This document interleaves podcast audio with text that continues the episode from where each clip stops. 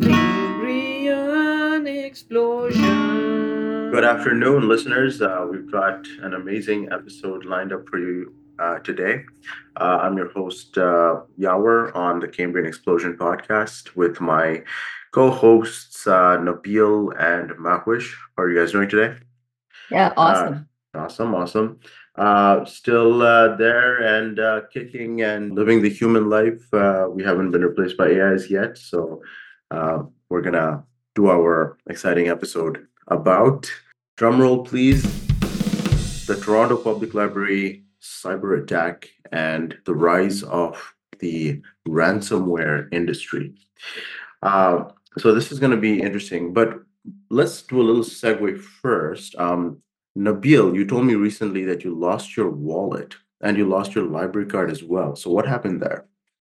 Yeah, that's that's a funny little incident because I, I lost my wallet. I had to get all my cards renewed, including my credit card. I had a three hundred dollar charge, identity theft charge on there. So that that that I That's rough. somebody had used my credit card for three hundred dollars, and uh, thankfully the bank uh, uh, issued that back to me as a fraud claim. But I also had to get my library card renewed. You know, because I had lost my card, so I, I wanted a new one. And I, when I went there, the library just could not do it because Mm, I'd just been hit by the by the uh, cyber attack. yeah the cyber attack. Uh, but I'm happy. I still don't have a library card, but at least I didn't Mm, home, right? Because Mahwish was telling me about that uh, about identity theft and, and what can happen with with people when that happens. Yeah, so uh, last year there was a story about a couple that um, uh, they went on a business trip. I think this was in 2022. They went on a business trip. They were out of the country for for several months, and someone impersonated them, listed their house, uh, got a real estate lawyer involved, I guess, and uh, sold the house. Uh, and someone had moved in, taken possession. Uh, God knows what happened to the uh, the items that they had in that house, but someone had moved in and taken over. And then the people who were on a business trip came back and uh, found that their house was, uh, you know, inhabited by someone else. Thank goodness it was an AI. But uh, in any case, uh, you know that at least it was only your wallet because losing your house is is a big thing, and uh, we still really don't know what happened uh, to them, and and I'm I'm still wondering if they got their house back. But uh, you know, it really makes you wonder about ransomware and just uh, all this uh, stuff that can happen when when uh, when someone does that to you. Uh, but you know, going back to the Toronto Public Library, that's you know an even bigger thing because it's it's sort of affecting so many more people because they've lost their personal information. So uh, you know, it, it can be a very scary time. So let's let's get into it and talk about what that what that means. Uh, yeah, good news and bad news. Uh, first of all, Nabil, it looks like your personal information would probably not have been uh, stolen by that particular attack. Uh, I don't know about other attacks, but the Toronto Public Library attack, uh, they put out a press release saying that uh, only the, um, unfortunately, but only current and former Toronto Public Library employee data was stolen. So what happened there is that um, they had all this data sitting in files on a network drive, an internal network drive, which normally people are not, uh, you know, obviously from the outside world, you cannot access the network drive, but somehow these hackers got into it and uh, they launched a ransomware attack against the TPL. Uh, TPL refused to pay, and um, uh, the hackers, um, you know, uh, carried out that threat and uh, stole all that employee personal data. Um, and TPL's computer systems had to, IT systems had to be shut down, which is of course why they couldn't uh, replace your card. Um, and I believe to this day, uh, uh, TPL systems are on uh, kind of like a hiatus, and uh, they are promising that they'll be back whenever they can, but uh, it looks like they still haven't uh, cleaned up the whole system yet. It's really interesting that you're mentioning it's the Toronto Library. That's the last place I would think that I would have to worry about my information uh, because usually it's my bank or uh, something else the more confidential that I would worry about. But losing it at such a simple place, like the library, is, is Yeah, who doesn't love libraries, right? Everybody loves libraries. Who would want to attack libraries? It's weird, right? But uh, apparently, this is not uh, like an isolated incident. So the TPL attack happened on October 28th of last year, uh, but apparently so did another uh, library ransomware attack. Uh, the British Library, obviously in London, England, uh, was also uh, hit by a ransomware attack, incidentally, last October as well. For all we know, it could be the same group of hackers doing uh, both attacks. Uh, and uh, in the case of uh, the British Library, uh, they uh, are still they are still impacted months later, just like the TPL. Their online catalog with, is offline. They still haven't restored services. So you know what's going on here, right? Like um, these ransomware attacks seem to be stepping up, and in fact, uh, it is a booming industry. Uh, you you know you, if you compare to a, a decade ago, ransomware was barely heard of. Nowadays, uh, it seems to be like a uh, common uh, occurrence, almost everyday occurrence. I'm I'm curious whether this was a ransomware attack that was precipitated by a technical piece or a social engineering piece. Uh, growing up, I read uh, about uh, Kevin Mitnick, one of the pro OG hackers, and I read his biography, and a large part of his skill was social engineering. He would just call people up and get information by by um, acting like some other employee or or some important government official and and and just talking his way through there or even sometimes uh, you know being being very nice to ladies and talking his way through through being very nice to ladies um, and and get the information. And then at the same time it was also a technical acumen that he had and, and it's the combination of both that he was able to use um, because he knew what information to get to, to and how to test the systems. Uh, and i'm curious whether this was both of these attacks were were where which side they were coming from were they social engineering were they were they technical hacks uh, maybe maybe we don't know maybe no information has been You're saying he's the father of ransomware, basically. He started everything. well in a way uh, he was so good at it that uh, when they caught him they put him in jail and then they started hiring him to design systems for for protection against similar attacks so he's he's in a way um, i i don't know his uh, total contributions to this but he has been made significant contributions to to uh, government systems and banking systems protections around have you seen the movie catch me if you can I Yeah. haven't, but obviously I've heard a lot about it. Yeah, no, I, I I've seen it. Uh, it's it's actually a very good movie.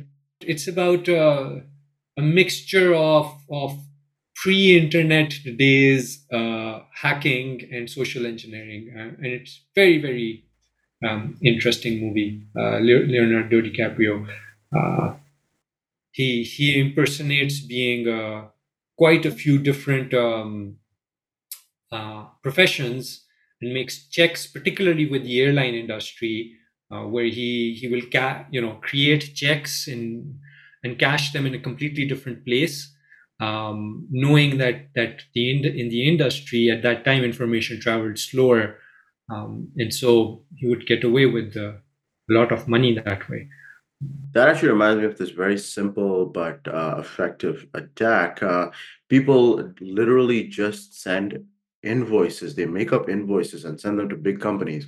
Now, these big companies, they get these invoices and they think, oh, here's an invoice. I have to pay this off. Uh, and they just pay the invoices. And uh, the invoice is for literally nothing, right? It's a fraudulent invoice. But, um, you know, uh, you know, people were actually paying them.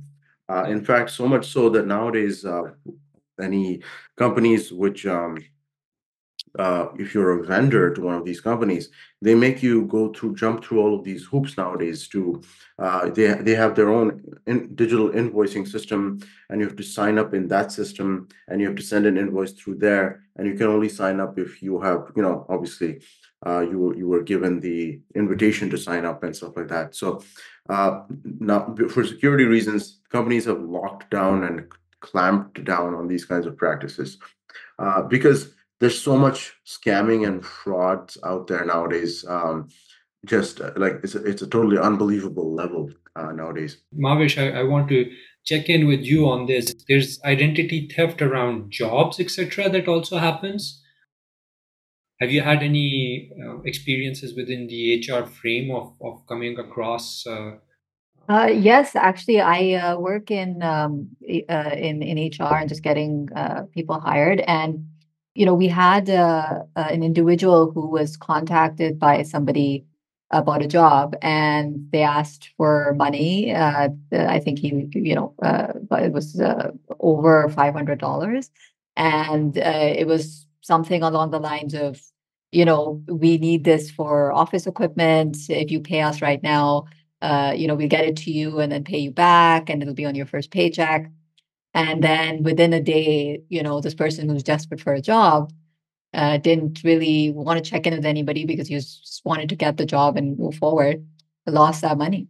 And it's actually happened quite a bit. Uh, there was another person uh, uh, uh previously who actually gave their uh, SIN number Hmm. uh, to a company that wasn't verified. But these days, LinkedIn has like a verified member button that uh, you can check. So, so everybody should be checking if, for example, it's job related, whether they're verified on LinkedIn, how, when did they go on LinkedIn, how long have they been a member there. You can even go onto the LinkedIn uh, company pages to check if that person actually works there. Uh, however, p- fraudsters are becoming very smart. They they will even get a copy of uh, the signature of the person and send it. Uh, every time, um, you know, I've had several jobs in the last year. Every time I, uh, I, I start a new job, I will get an email from the CEO of the company stating, and I don't know if you guys have had this either, but in my spam, it'll be there. Oh, hey, uh, Mahwish, I need you for something really urgently. Can you respond to this email? And uh, I, I'll get it not only on my personal email, but somehow this fraudster has gotten my company email too. And so I'll get this uh, both. And um, I remember once I, I, woke up one morning uh, checking my email and I thought it was a dream because I couldn't find that email after. And I was like, oh no, my my boss needs something from me. But it was actually a fraudster. And it was just, it was very crazy. So yeah, tons, tons going on in the HR side yeah we we have a quite a deep uh, uh, spam uh, checking training that that um, at least in my in my previous three four five jobs that that i've had they've made us go through this because oftentimes that's that's the entry point. Grab one person uh, be able to either either on a social level socially hack them or technically hack them with an email spam email like this and that's that's your entry in there and once you're in there i mean yeah where you were talking about that cat and mouse game that that governments and, and, and companies and hackers are playing. So tell me more about that. That sounded very interesting. Right. So yeah. So the news here is that um, you know compared to a few years ago uh, the ransomware malware industry has really taken off. Like there's um, like it's an order of magnitude more um, money flowing into those through those attacks. For example, uh, I'll quote an, eco- uh, an economist article uh, which talks about this. Chainalysis, a data company, estimates that ransom payments between January and June 2023, that's uh, first half of last year, added up to $449 million compared to about $559 million for the entirety of 2022. So two years ago, um, that's uh, more than uh, doubling, and the pace seems to be accelerating. So why is this happening? Well, uh, one, the, I, to me, the key enabling factor is the existence of crypto.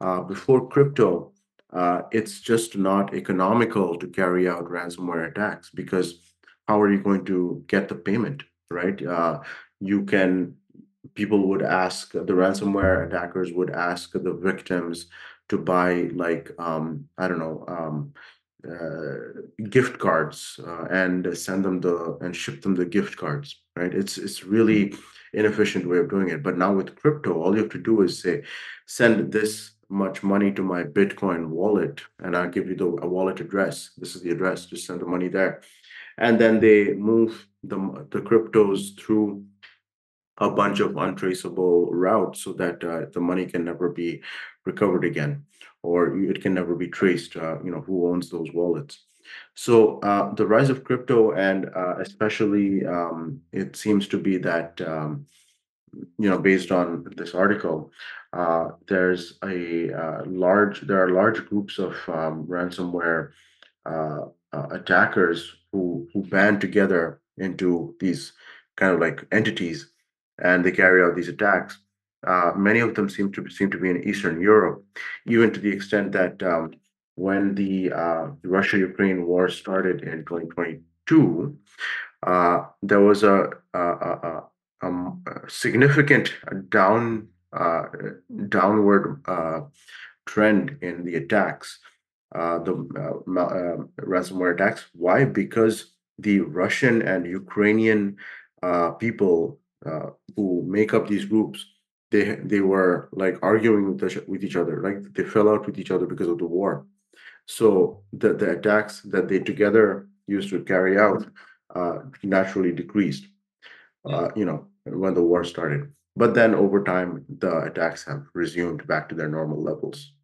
Well it's interesting you say that because just recently there there have been like russian hackers that were hacking into into Ukrainian infrastructure for like cameras and stuff because you know to, to get some video footage of the missile attacks that that, that were happening mm. um, that that happened um, it's also interesting you say that because uh, I, I do want to give a shout out to CoffeeZilla. It's a YouTuber that I follow, mm-hmm. and um, he's outed a bunch of scammers um, by by um, uh, talking about what their scams look like and how they're doing them. Um, and and a lot of it is just got to do with crypto. It's it crypto has made it and NFTs have made it so easy to scam people um, yeah. directly. And and the catch of it is tra- untraceability of funds, uh, how how they're did, uh, and the convenience of doing crypto um, is is is what's what's helping all of this happen. It's it's become a really unregulated space in, in effect, and and my hope is that we just had the F, uh, FTX uh, incident happen, you know, uh, with uh, uh, Sam uh, going to jail for it. Sam Bankman-Fried, yeah, yeah, yeah, yeah. Um, and so my hope is that that's not the end of it, and there's actual regulation that comes out of this because right that's a wild west kind of space the crypto space uh, yeah i mean at its core uh, you know you can prosecute and regulate the, co- the companies but at its core crypto is a peer-to-peer network so you can never regulate um, the core protocols of crypto that run independently of any companies or systems so i really i don't know what's going to happen in the future because it looks like crypto is set to grow as an instrument of criminal uh, money laundering uh, and financing. Uh, and there seems to be no stopping it. So I wonder, I mean, there's going to be probably new strategies needed to um, to combat this. Yeah, no, uh, I was just going to say the way that people just think about it is, you know, uh, I've seen a lot of, uh, I'm sure both of you have gotten text messages, oh, your account has been compromised, click this link. Uh, the government of Canada has seeing that this has happened you are supposed to mm-hmm. be going to court please give us a call back you know uh, or click this link to go to the CRA website, right? So I think, mm. uh, you know, it, it's growing a lot more, and it, it's interesting because every time I travel, I get less of these texts. The moment I come back, I get two texts a day, just mm. trying to get me that. So I think it's really going because now you're having all these, uh, you know, ransomware uh, individuals who are uh, quick enough to just get that money from you with those links. Uh, but it brings a question to mind is uh, what can people do to protect themselves against ransomware? What are some simple strategies that we could do every day to just make sure that we right. get caught up in, in some of these things, other than not dropping your wallet and, and losing everything, you know? Yeah, on a on a personal note, how can you protect yourself at a personal level? Obviously, um, you know, uh, Mahwish, you mentioned that you use uh, password managers, right? Obviously, that's a good, really good idea. Yeah, I I use uh, LastPass specifically, uh, but uh, you know what I do with my mhm, passwords is I don't trust anything online, so I mhm. encrypt my passwords too. So it's like I'm the only one when I see the password, I know what my password is. I don't save my banking information on them. It's just more Right. for me to have a reminder what my password is, so I don't forget it. Yeah, I I use a password manager as well, have for a long time. Uh, you know, obviously the the, the trick here is to um, be very uh careful about setting up all of these things right like you have to pick really strong very strong random passwords uh you have to pick really strong and random security answers and questions. You know how people always complain that uh, oh uh my security questions are like what was the name of your first dog? Or what's your uh, mother's maiden name? And I, you know and anybody can hack into my account just by you know guessing these or knowing these facts about me. Well, the, the trick here is that you don't actually uh, answer with the um, actual names, right? You you make up random things and put the put them as answers for those security answers. So uh, you know, obviously, password managers, pass strong passwords, um, use multi-factor authentication with an, with an authenticator app like Google or, or whatever you know you prefer. Uh, so there are plenty of ways to uh, kind of make it much much harder and less economical for people to attack you. Uh, of course, there's phishing attacks, fraud, you know, all sorts of attacks. Uh, you know, people will send you emails uh, hoping to get you to click on something. You know, on on- in a web browser, often when you click on something, that's where the danger happens. When you click inside a web page, uh, you don't know what's going to happen because there could be all kinds of scripts running there uh, you could uh, be redirected to to a fake page that looks like a real page, and you could enter your information. You should should, should always check carefully check the domain name and the and the certificate and the trust levels and stuff like that. Browsers have gotten better at protecting us from those kinds of things, but they can't be one hundred percent right. So you should be careful. My little tip on or tip or trick on this is to have separate email addresses for communication and for having my my financials like critical financials. And then also not just separate email accounts even with the password manager separate passwords for financial information as well as my communication based tools. Just separating those two out means that most people when they try to phish me they're trying to phish my communication emails and even if they get those they're just getting hold of my communication, not my financial information.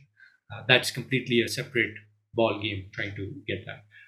So Yeah, on a similar note, uh, uh, uh, another recommendation specifically for Canada, where we have the uh, you know the Interac system, uh, where you can send money to from one person to another, uh, when you know when you both have bank accounts, obviously, is that when you send a, a you know when when you send somebody an Interac payment uh, via their mobile phone or email address, uh, they're sent a confirmation message and asked to. Uh, you know answer the security question and stuff like that uh, which is actually uh, a vector of attack which can and has gotten hacked and uh, you know the money can get stolen that way so one run one recommendation for Interac is to always uh, send uh, uh, to set up auto pay auto deposit on your Interac so when you like um, receive money uh, it will automatically be deposited into your account without any like um, further actions required. very Okay. interesting. Yeah, I, I always found the tap function on the our credit cards in Canada, uh, the uh, you know, so in this case, for example, Nabil is as our mm, use case for this podcast, you lost your wallet, someone doesn't really need your PIN PIN code. They can they can keep mm, purchasing things, a hundred dollars, hundred and fifty dollars, and it will mm, go through, right? Just by a simple, simple tap. Um, I used to work mm. in uh, credit cards in the beginning of my career. And uh, that was a big problem. If someone took your credit card and they just kept tapping, people didn't even know that you can Mhm. call in and set a limit on that or disable it if you if you wanted Mm. to. So uh, and this is 10 years ago. That's actually worth talking through. So, one, disable your tap on your debit card because when it's taken out of your debit card, it's taken from your account, it's not taken from the credit account. If it's taken from the credit account, then there's an insurance on it, so you Mhm. you, you can do a fraud claim on it. So, number one, disable your debit card. Number two, put uh, there are two types of limits. There's a daily limit and there's a tap limit. So there's a daily limit of let's say $500 or $300 you can't spend more than that on the credit card. And then there's a tap limit of $100 you can't spend more than $100 in one tap. So those kind of limits can also be set. So set those according to your choices or preferences whatever amounts you're comfortable with. But i think that that's an important thing to do. And i had those limits set which means i only got although I, they could have tapped over over a certain amount um, they only tapped about $300 on it because they couldn't tap out more Uh, Yeah. had a- to- a- And it's important to note some banks have it over a hundred. You can still tap over a hundred dollars on your card. Because I noticed that with some of my um and that's another tip is I always I bank with two different banks because if something happens to one of my banks, I have another bank account to fall back on. Uh, but I noticed in the different credit cards I had in those banks, uh, it, it was not, it's over a hundred dollars. You can still tap, especially when I'm doing groceries. So that is uh, something to note of and uh, something for me also to learn in here to go back to my bank and, and make sure that that limit is set. Uh, but yeah, you need to know how much your bank has increased that limit to because it could be $300 and then your credit card is stolen. You're still have somebody who's tapping, tapping, tapping, and you're in big trouble then. So question for you guys then, uh, what would you do if you were hit by a ransomware attack? Would you pay the ransom or would you risk not paying it and re- getting, getting your data stolen? it's a it's a it's it's an ind- it depends question right uh, what are the what type of information are Mhm. they they ransoming Yeah, Uh, if they are if they are looking at my my set of compositions that i have made and stored on my computer for for music absolutely i'm paying for that. Hmm, if it's wow, if it's my office stuff i don't care. Yeah, yeah, yeah. uh, The insurance will cover it. i have my priorities wrong i know but that's how it works. Well, you know, there's um a just as there is a um kind of like a budding uh cyber um criminal industry driven by crypto uh financing, uh there's also like th- there's kind of like a cat and mouse game going on with the response to these attackers, where uh actually governments are employing nowadays large legions of um you know cyber IT people to or hackers to their own their own government hackers to to attack the attackers right? Because that seems to be uh, the only viable or best strategy to shut them down is and they've actually had some notable successes uh, recently but the problem with this strategy is uh, that it's very expensive and it takes time uh, to successfully shut attack and shut down these other criminals these malware um, ransomware criminals. So, I mean, the the the takeaway for me from all this is that yeah, this is a a booming industry, and we need better security protocols to kind of, you know, in the future going forward, we need better. We need to get really, really much better at security uh, than we are now, and uh, the the way things are going, uh, you know, eh, people are trying to solve this from various angles, but. Uh, I think it's going to be kind of like a combination of different um, tactics. Yeah, and uh, I, I just want to come in and say, Yawer, I'm I'm uh, glad you think we're important enough that we would get ransom attacked. Yeah, yeah, you guys are, you know, of course, um, Cambrian explosion. So, you know, who knows? We might get uh, hit one day uh, for demands or because of demands of our amazing episodes. So, yeah, yeah, yeah. Explosive uh, updates on our personal site for doing this podcast. yeah, yeah. Uh, we have some explosive news. Yeah. So I, I, I wa- actually want to mention that you know we should uh, do an episode in, in the future, not the next one, but in the future, Mhm. just going into the tactics that that governments uh, have been using because you know there was the deep web. Uh, what was that website called? Silk Road. yeah, Silk Road, yeah. That's very interesting and how that was done that's an interesting story there's the uh, what the fbi did uh, fbi or interpol did with the app that they created uh, where, where they were able to capture criminals use, using that secure app Hmm. criminals thought was secure but was actually run by the by the um, police agency so there's there's an Right. interesting story there to maybe cover in the future of how the governments are, are actually combating not just For sure. Yeah, for sure. And uh, as always, we've come to the end of our podcast. We're going to ask everybody to please give us a, a like, follow, or subscribe wherever you're listening to us from. Uh, just uh, give us your feedback. We'd love to know what different topics you'd like to uh, speak about and, and what we can uh, give you more explosive remarks on. If you, if you haven't already, please check out our previous uh, podcast, which in which we talked about whether AI will be taking your job uh, in 2024. And um, we uh, had a lot of fun with that, and it's kind of carried on in this podcast as well. I think we we touched upon some topics there too. Um, we are going to leave the next topic up in the air. Uh, we're going to be deciding that amongst ourselves, but it's going to be awesome. And uh, until next time, uh, I, we hope you have a great great week ahead and uh, it was fun talking about uh, ways I'm going to have to look into making sure I'm secure moving forward. Right. Thanks everyone for listening. Uh, this is Cambrian Explosion signing off and see you next time. cheers Cheers. See you next time.